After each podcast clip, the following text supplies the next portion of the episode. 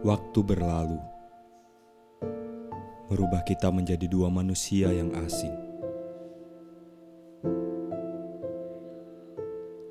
Bukankah ada detik di mana kau masih mengingat bayangku, lekuk senyumku, gaya berjalanku, atau bahkan kedua mata yang hampir tak berkedip saat mendengar kau bercerita?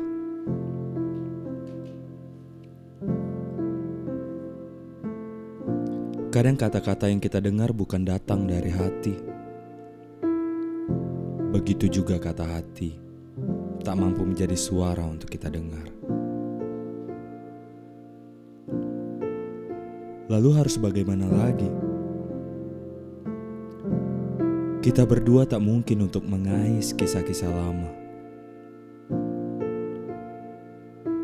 Kau sudah ditempati oleh sebuah hati. Dia,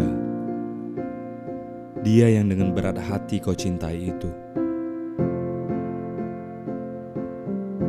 Aku, aku yang penuh sesal tak menyatakan perasaan itu.